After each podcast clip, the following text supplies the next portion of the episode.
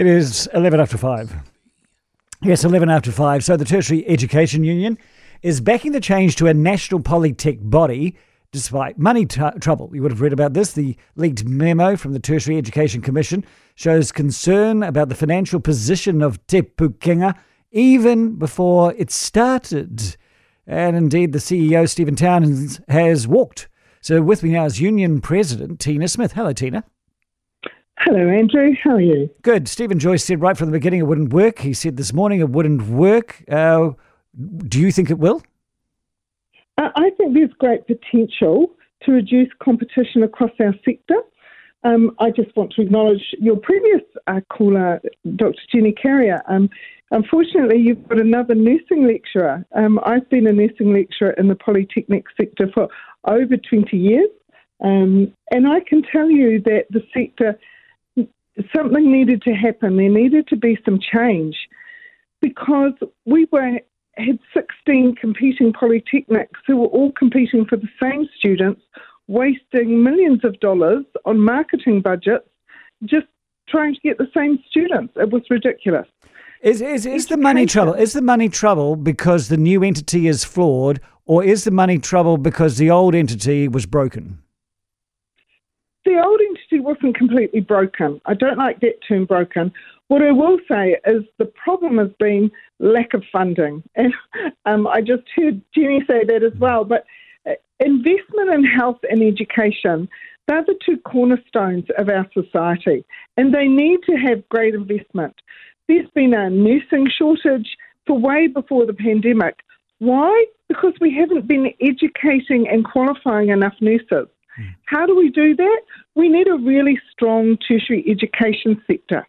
We need to have excellent nursing educators who are well qualified and able to give the time and attention to students to make sure that the people that come out are well suited to the current environment.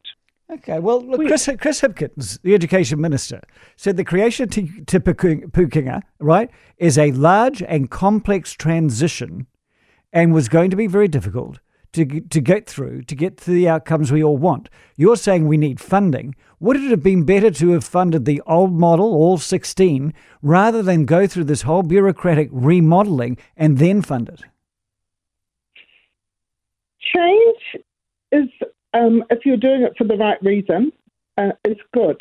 And change to reduce competition across our sector was needed. We also needed more funding.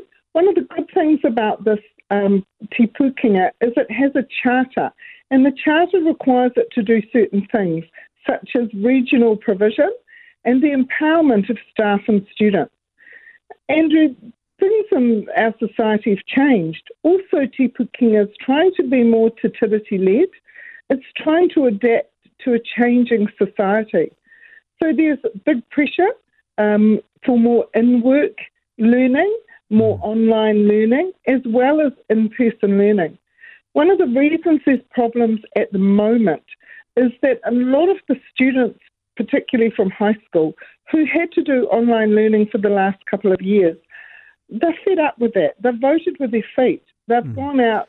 Okay, to, uh, I understand all that, but what you seem to be asking for, uh, what you're saying is the new workforce demands flexibility and the the ability to be nimble on a feet. Is nationalising our polytechnic se- sector into one big monster actually keeping things nimble? Well, when you think that there used to be 16 polytechnics each with a polytechnic council, each with its own hierarchy, each with its own marketing department, each with its own enrolment department. That duplication of what is a public good and a public service, do you think that was efficient? Well, Tina, I'll leave that for people to decide themselves. And I thank you very much for your time today. That is Tina Smith, who is the Tertiary Education Union President.